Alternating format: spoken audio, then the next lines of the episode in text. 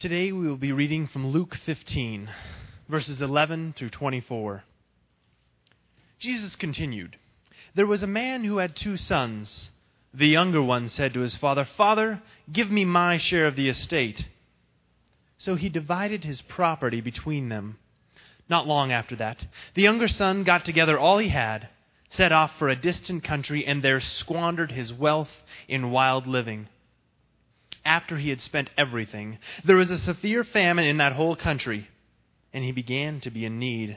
So he went and hired himself out to be a, to a citizen of that country, who sent him to the fields to feed pigs. He longed to fill his stomach with the pods that the pigs were eating, but no one gave him anything. When he came to his senses, he said, How many of my father's hired men have food to spare, and here I am starving to death? I will set out and go back to my father and say to him, Father, I have sinned against heaven and against you. I am no longer worthy to be called your son. Make me like one of your hired men. So he got up and went to his father. But while he was still a long way off, his father saw him and was filled with compassion for him. He ran to his son, threw his arms around him, and kissed him. The son said to him, Father, I have sinned against heaven and against you. I am no longer worthy to be called your son. But the father said to his servants, Quick, bring the best robe and put a robe, put it on him. Put a ring on his finger and sandals on his feet. Bring the fattened calf and kill it. Let's have a feast and celebrate. For this son of mine was dead and is alive again. He was lost and is found. So they began to celebrate. Well, good morning. Last week we finished our two year series in Genesis. So this summer we are doing the parables, a highlight of a number of parables of Jesus. Jesus told many parables, and he did so because it was a wonderful way to communicate truth. It was a way to communicate truth to people who had open hearts where it could penetrate not just their heads, but their hearts as well. But it was also a way to communicate truth in a way that if hearts were hardened, it would expose the hardness of heart because they would not understand. Stories are a powerful way to penetrate truth and allow it to go deep into our hearts. Well, today I'm beginning a two week series on what you just heard, which is the parable of what's commonly called the prodigal son.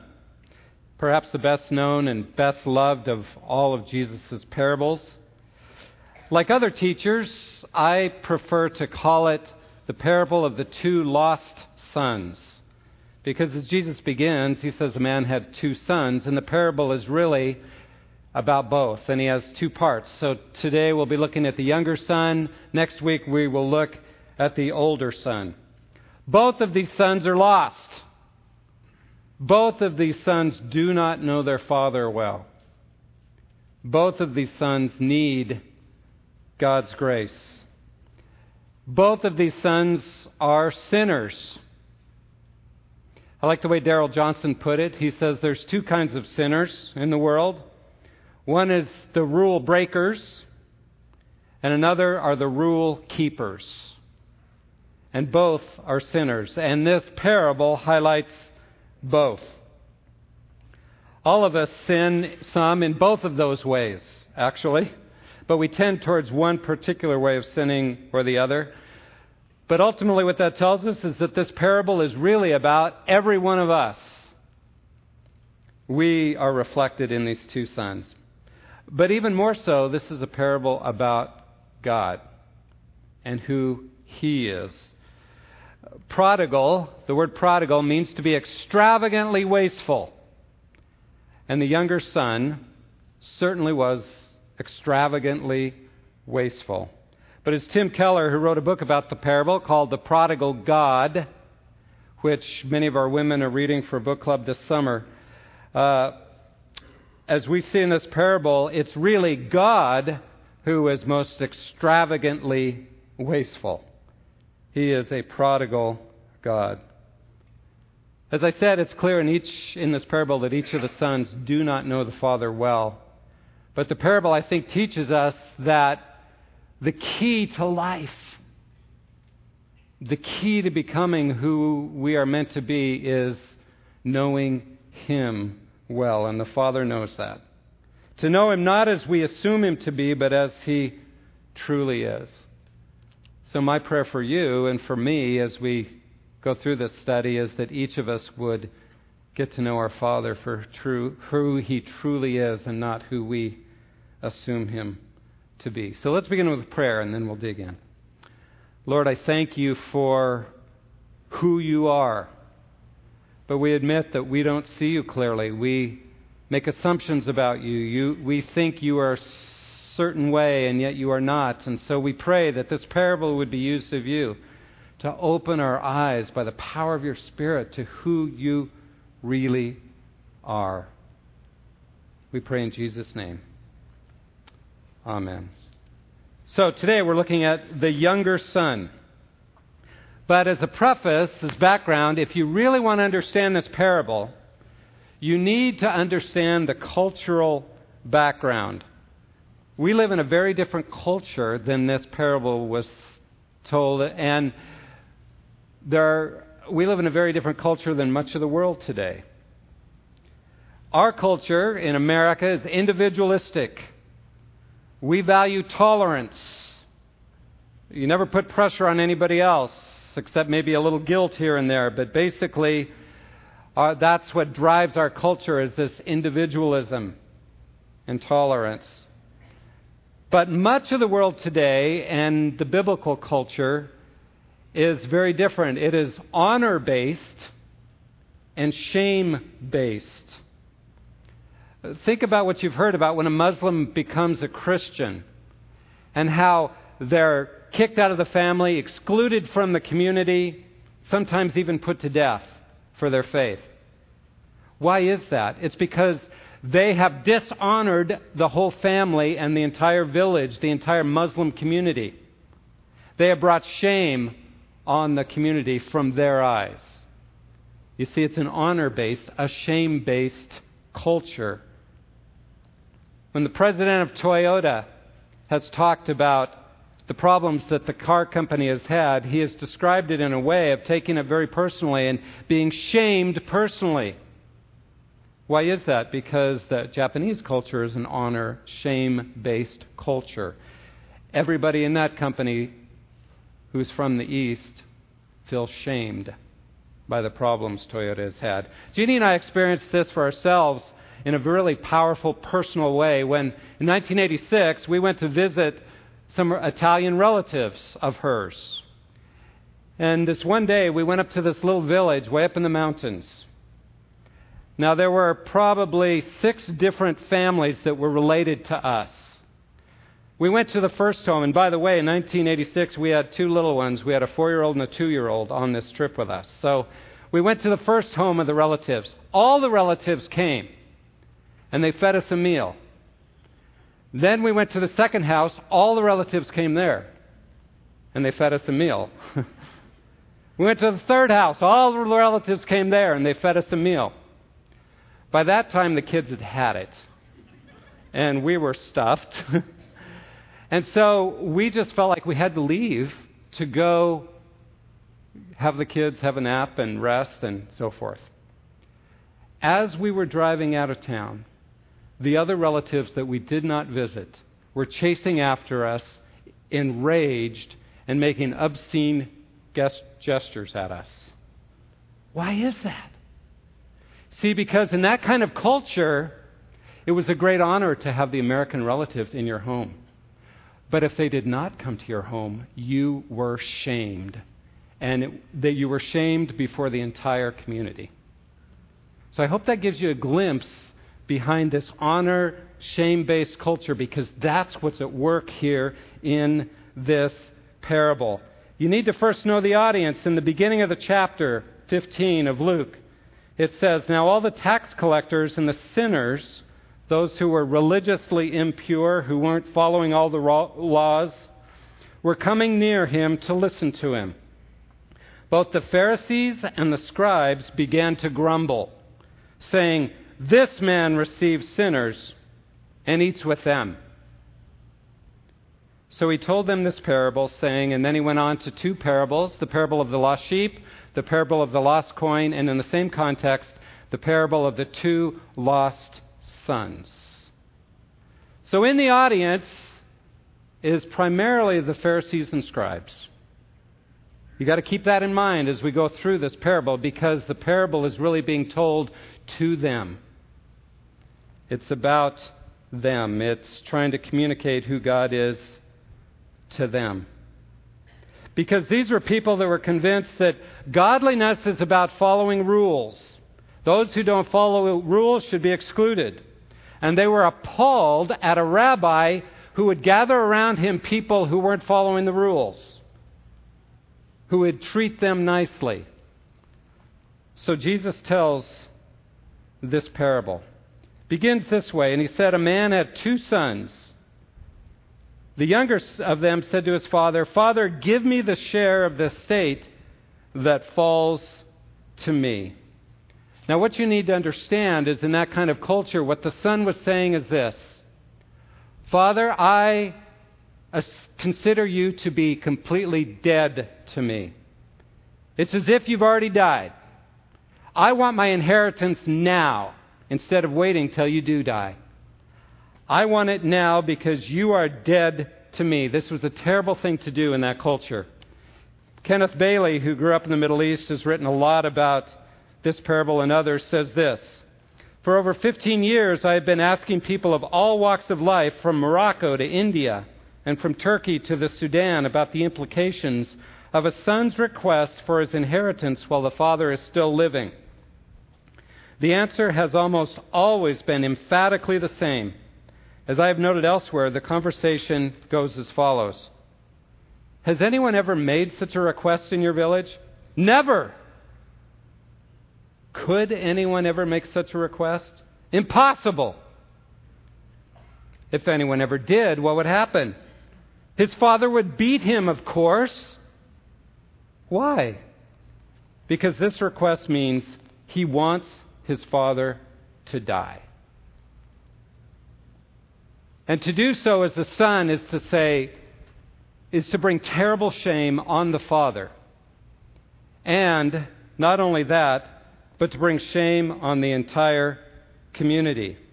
And consider the Jewish law, Deuteronomy chapter 21, verse 18 and following. It says this If any man has a stubborn and rebellious son who will not obey his father or his mother, and when they chastise him, he will not even listen to them, then his father and mother shall seize him and bring him out to the elders of his city at the gateway of his hometown. They shall say to the elders of his city, This son of ours is stubborn and rebellious. He will not obey us. He is a glutton and a drunkard. Then all the men of his city shall stone him to death. So you shall remove the evil from your midst, and all Israel will hear of it and fear. Think of that Jewish law. It's reflecting the culture, right? Honor, dishonor. Because the son has dishonored not only the parents, but the entire community, then the entire community is to be involved in putting him to death. Now, the Jews in Jesus' time, I don't know that they were actually putting it, they didn't have the right to put a son to death, but that was their understanding of what was right.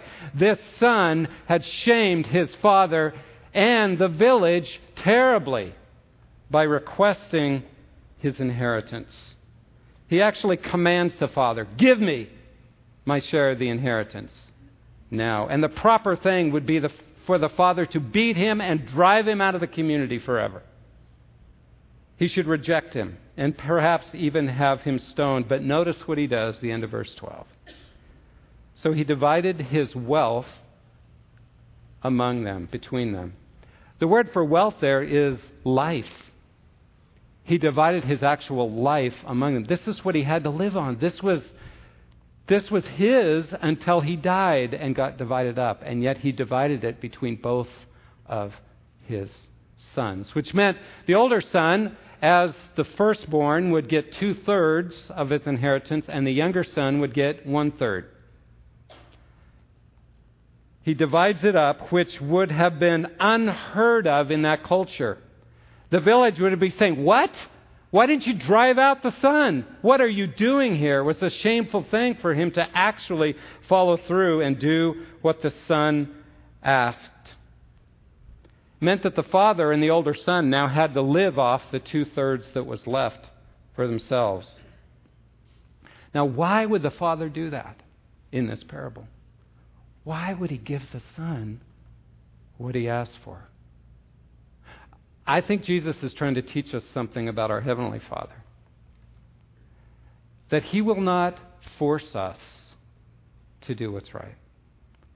And so often, our Heavenly Father, if we demand something we think we should have or we need to be happy and fulfilled, He often will give it to us and let us go our own way.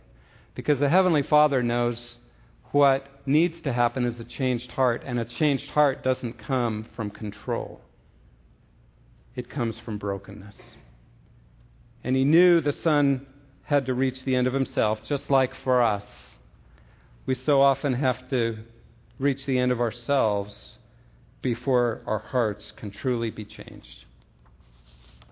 So in verse 13 it says, Not too many days later, the younger son gathered everything together sold the lands or whatever he had to do in the village. It says he did it quickly. I think he did it quickly because the whole village would be angry at him for dishonoring his father and dishonoring the rules and the regulations of the whole village.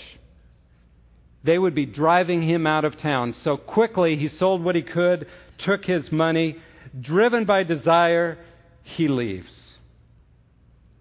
As Tim Keller eh, says in his book, there are two ways that we as human beings try to get happiness and fulfillment. One is by what he calls self discovery. I, I need to, to experience the world. I need to live by who I am. I need to live by my desires. I, I've got to do this because it's the only way I can really be happy. The other way that Tim Keller says that we try to find happiness fulfillment is moral conformity. Ones reflected in the younger son, and the next week we'll look at the older son. This son thinks, I'll be happy if I discover who I really am and if I live by my desires. Now, that's always been part of the human drive for happiness, but it seems to be reflected even more in today's culture because our culture is saying that over and over, isn't it? And young people are being told over and over again, you've got to discover life. You've got to experience the fullness of it if you really want to find happiness and fulfillment. It's a lie, but that's what they're being told over and over again. And so young people are saying in droves, if I can't find that in the church, then I'll go elsewhere. It's foolish, but that's what many are doing. Well, in verse 14 and following, you see the son finally hits bottom. it doesn't satisfy. Self discovery does not bring about life. When he had spent everything, a severe famine occurred in that country. He began to be impoverished. So he went and hired himself out to one of the citizens of that country, and he sent him into his fields to feed swine. Now he's hitting bottom. And think about, again, what the Pharisees who are listening to this parable that Jesus is telling, what they would think. Here's the son. Now he's not only rebelled against his father, but he's gone and attached himself to a goy, a Gentile. And not only has he attached himself, but now he's feeding swine for a job, the most despicable of animals to a Jew. I think a Pharisee would have been saying, ha, he's getting what he deserves. And he is so utterly unclean, he is way beyond hope. That would have been the attitude of the Pharisees, the separatists. He is broken. And then it says, verse 16, he would gladly have filled his stomach with the pods that the swine were eating, and no one was giving anything to him the pods, there were two kind of pods in those days. One people could eat, but the other they fed to pigs and other things. They were totally non nourishing, and he couldn't even eat those. No one was giving him food, and he is starving to death, literally. He has finally hit bottom. And I think in the Jewish mind, they're thinking, ha, he deserves everything he's getting. But then the story shifts, and now we begin to see the restoration of the Son. We've seen the descent of the Son. Now we see the restoration of the Son. Verse 17 when he came to his senses, literally, when he came to himself, when he basically woke up, and he said, Whoa, what in the world am I doing here? How many of my father's hired men have more than enough bread, but I am dying here with hunger? I will get up and arise, go to my father. Now, think for a minute about his statement there as he's speaking to himself. He wakes up, he's like, Man, I am starving to death. I'm going to go back to dad. But what's his motivation to go back to dad? It's to get food, right? I mean, he's not going because, boy, I really blew it. I miss dad so much. I want to go back and be with him. No, he's saying, I'm starving. I know no other way to get food. Even his hired men have plenty of food. I'm going to go back and maybe I can get some food from him. He's desperate enough that he's willing to go back and face the shame of the entire village and maybe the shame from his own family to get food because he knows his father will at least provide for him a job, perhaps. So he makes up a speech. Now, you and I have all done that, right? You know you're going to have a hard conversation, so you rehearse it ahead of time. You figure out exactly what you're going to say, and he says, Okay, I'll, I'll get up, I'll go to my father, and I'll say to him, Father, I have sinned against heaven and in your sight.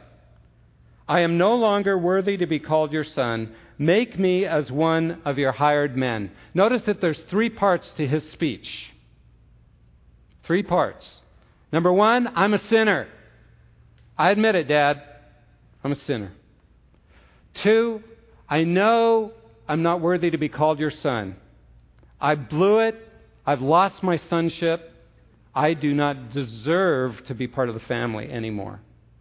Part three is so here's how I'm going to make it up. Here's how I'm going to pay, pay back. I want to be a hired man.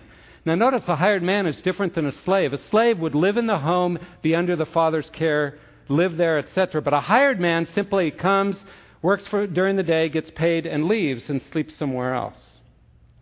That may have been part of the son's ploy to kind of stay away from the shame he felt that he was sure the father would put on him.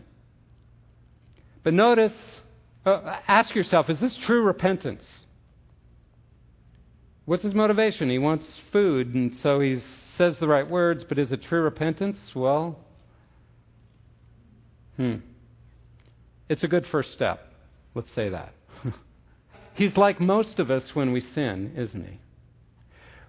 We sin and we think, okay, uh, how am I going to get right with God? I, maybe I've lost God's blessing. I don't feel like He's you know, I don't feel close to him anymore, or I don't, uh, you know, he's not blessing me or whatever. So, okay, here's what I'll do I'll say, Yeah, I'm a sinner, God, I admit it.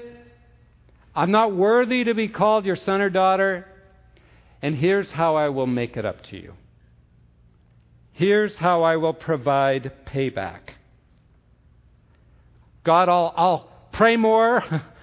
I'll go to church every week. I'll really try harder to be good. I'll never sin in that way again. We come with our speech and we try to bargain with God. Here's what I'll do to make it up to you. Notice what we're doing. We're trying to deal with our own sin ourselves. We're trying to pay for it ourselves. What is the Son's view of God at this point? What is our view of God when we are in that position? Well, ultimately, it's He's the source of blessing. I better be right with Him so that I can get what I want in life a happy life. Ultimately, what we tend to want is God's blessing rather than God Himself, right? That's true of every one of us at times. Even though our theology says grace is free, we could probably articulate that. If I sin, His grace is completely free through the cross. But the way we live practically is I need to make it up to God. I need to pay for it myself, like the Son. So we tell God what we're going to do to make it up. Deep down, we believe that we have to pay for our sin. So, he makes up the speech. He's ready to come back now. He got up, came to his father. Okay? Got his speech in hand. But notice what happens. While he was still a long way off, his father saw him, felt compassion for him, ran, embraced him, and kissed him. Notice all the action verbs of this father. While he was still a long way off, he saw him. He ran. He had compassion on him. He embraced him and he kissed him. Now you need to think about, again, this honor based society. If that son were to walk through the gates of the city, this village, and be recognized by other people, what would happen? The villagers would gather together and run him out of town because he had shamed the entire community. But the father's watching. And as he sees his son come, he runs which again in that culture is completely undignified. And uh, an older gentleman does not run, he walks with dignity everywhere. But he ran. And he grabbed the son before he could even say his speech. And literally fell on his neck and kissed him. This dirty, smelly mess of a man, he embraces him, holds him loves him. This whole act of the Father is a shameful act in the Middle East. The Father would never do that. You always remain dignified. But it says that he did all this. In essence, what the Father is doing is taking the shame of the village on himself so that it will not have to fall on the Son because the father will be shamed by the village for doing this and allowing the son back and treating him so nicely. This was against the code of the entire village. I like the painting of Rembrandt, and I would like you to see it. Here it is Return of the Prodigal Son, because it, it pictures this moment. It's his interpretation of this moment. But you see the father here embracing the filthy son. And what's powerful about it, a number of things, but one of the things you notice is that the father looks blind. Rembrandt painted him that way, I believe, because he wants us to see God as somebody who does not look at the mess we've made of our lives. But instead, the Father embraces him and he covers him. It's as if his whole body and his cloak is covering the Son covering and protecting him from the shame of the others around him, including the elder brother here and the others who are looking with disgust on what the Father is doing and on the Son. In essence, the Father is taking the shame that the Son deserves. Forgiveness is not tolerance. I don't really care about what you did. It's no big deal. No, forgiveness is always costly. Somebody pays the price and the Father is taking it on himself. Now, notice what happens next. The Son finally begins a speech. He says to him, Father, I've sinned against heaven and in your sight. I am no longer worthy to be called your son. He starts the speech. Remember, there's three parts. How many does he get through? Only the first two. I've sinned. yes, I've sinned. Father says to him. I'm not worthy to be called your son. That's true. But when he gets to, here's how I'm going to make it up to you, the father cuts him off. But the father said to his slaves, Quickly, bring out the best robe and put it on him, and put a ring on his hand and sandals on his feet. Bring out the fattened calf, kill it, and let us eat and celebrate. For this son of mine, yes, my son, was dead and has come to life again. He was lost and has been found. And they began to party. they had a party. He's not worthy to be a son. And in fact, he's not even looking to be re- restored as a son, is he? he just wants to get some food and knows he maybe he can get it from his father. But what does his father do? Bypasses all that and embraces him and welcomes him back into the family as a son, but not only just a son, but as a privileged son who receives the father's own robe. That would be the best robe. The father's ring, signet ring, by which he made business dealings. That would have been the ring that he gave, and put sandals on him. And though the son is not expecting it, though he does not deserve it, he welcomes him back and gives him a place of privileged position in the family. This is miraculous. This is unheard of. This is a prodigal God, extravagantly wasteful. He kills the fatted calf. Typically, a fatted calf would feed about a hundred. He's throwing a party and he's inviting all the village. Now, whether they'll come or not, we don't know. Because the father has shamed them by welcoming this son back. The son felt like his sins had to be dealt with to be even to receive from food. But the father recognizes what is most important to him is a restored relationship as sonship. When we come to the Father, so often we want God to bless us, and we know we don't deserve to be his son or daughter, and so we feel shame and and he welcomes us back and says, The door is open. I've paid the penalty. Come back to me because what's most important to God is that we be restored to relationship with him. And so he says, Come back. The door is open. And whenever we come back, God throws a party. He does. God loves parties. And he loves having us come back. Whether we've done it all right or not, whether we're repentant in the right way or not, if we come back, He welcomes us and throws a party. So, what do we learn from this parable? Well, for one, we all make the mistake of trying to find life in other things besides God. This journey of self discovery. I like the way Henri Nouwen in his book describes that. In his book, The Return of the Prodigal Son, he says this Addiction might be the best word to explain the lostness that so deeply permeates contemporary society.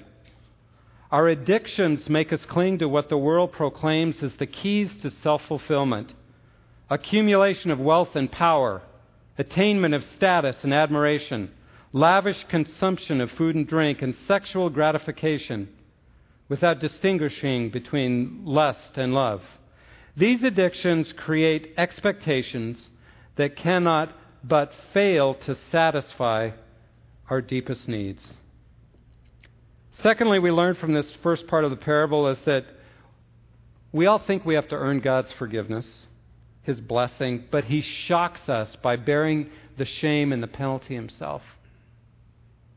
And says, The door's open. Come directly to me. The kingdom is here. Jesus has died and risen again. There's no penalty to be paid anymore. We also learn from this parable that God is a prodigal God. He is extravagantly wasteful in his love, way beyond anything we experience in life here. And I think this raises a question, this parable, for us as well. And that is how do we treat the younger sons in our lives? Those who have made a mess of their lives are we like Pharisees who hold them at a distance?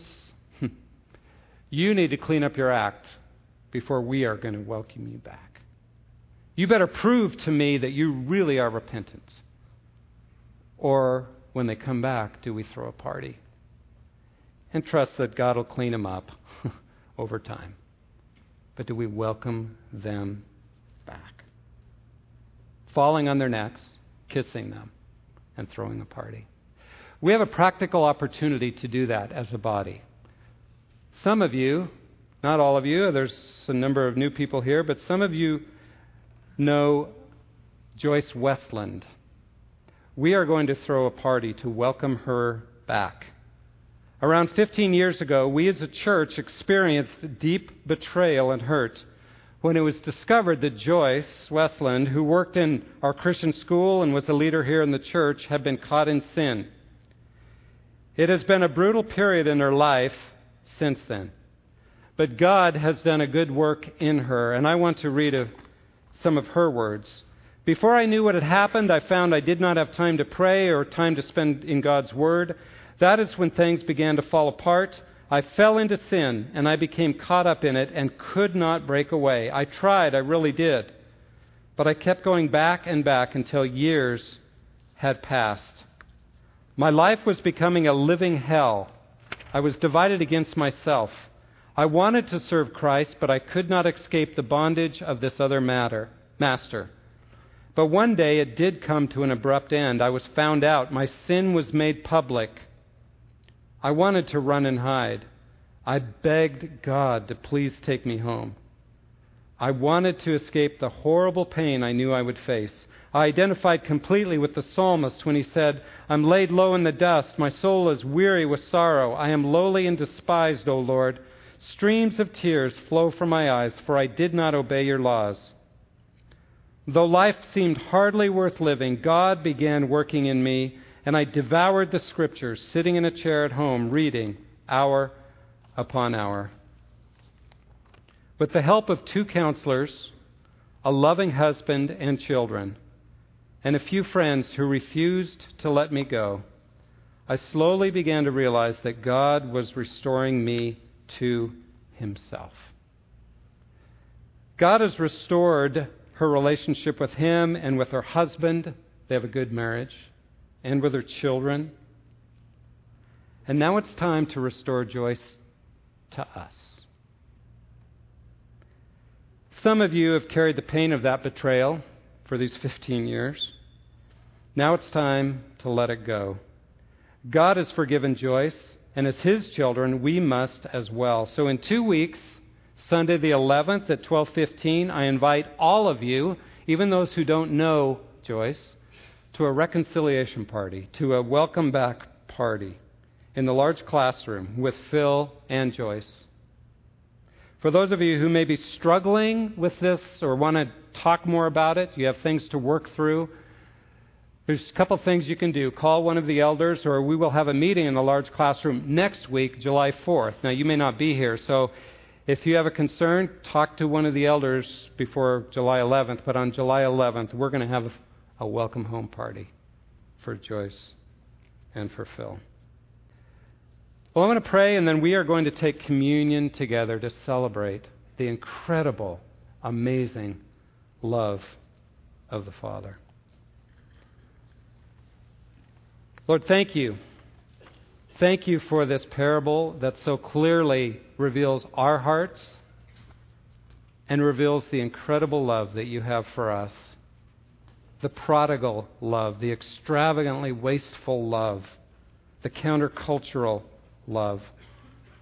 And Lord, as we now turn to take communion together, we take communion now as just a foretaste of the great feast we will have in your presence. We celebrate you. We thank you for your extravagant love as we take communion together. We pray in Jesus' name. Amen. Sin must be paid for, it's true, but the amazing truth of the gospel is that God Himself paid the penalty. He took the shame on Himself. And so communion reminds us that Jesus' death is our path to life and fulfillment. And that He just simply wants us to come to Him. And He throws a party. And the Lord's Supper is meant to be a foretaste of the party that's to come when we go to be with Him. And what a day that will be. So, as we pass the bread, I encourage you to let this time be a meditation. And I want you to imagine yourself coming to God with all your explanations and what you're going to do to pay for your own sin. And imagine Him before you can even say it, grabbing you, falling on your neck, embracing you, and kissing you and welcoming you home as his son or daughter.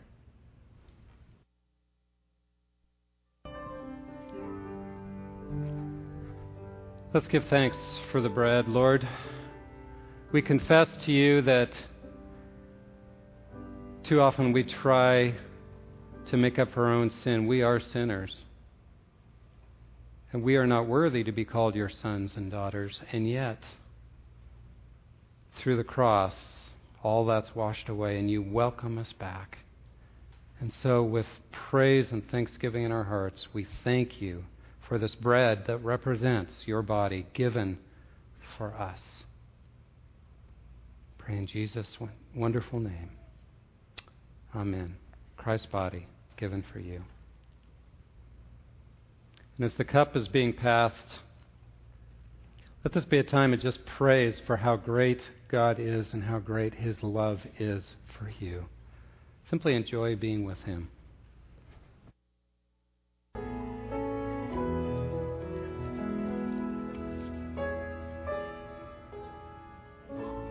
Let's pray. Lord, thank you for how great you are. How great is your love. We celebrate you and help us, Lord, please, to know you better for who you really are. Pray in Jesus' wonderful name. Amen. Christ's blood shed for you.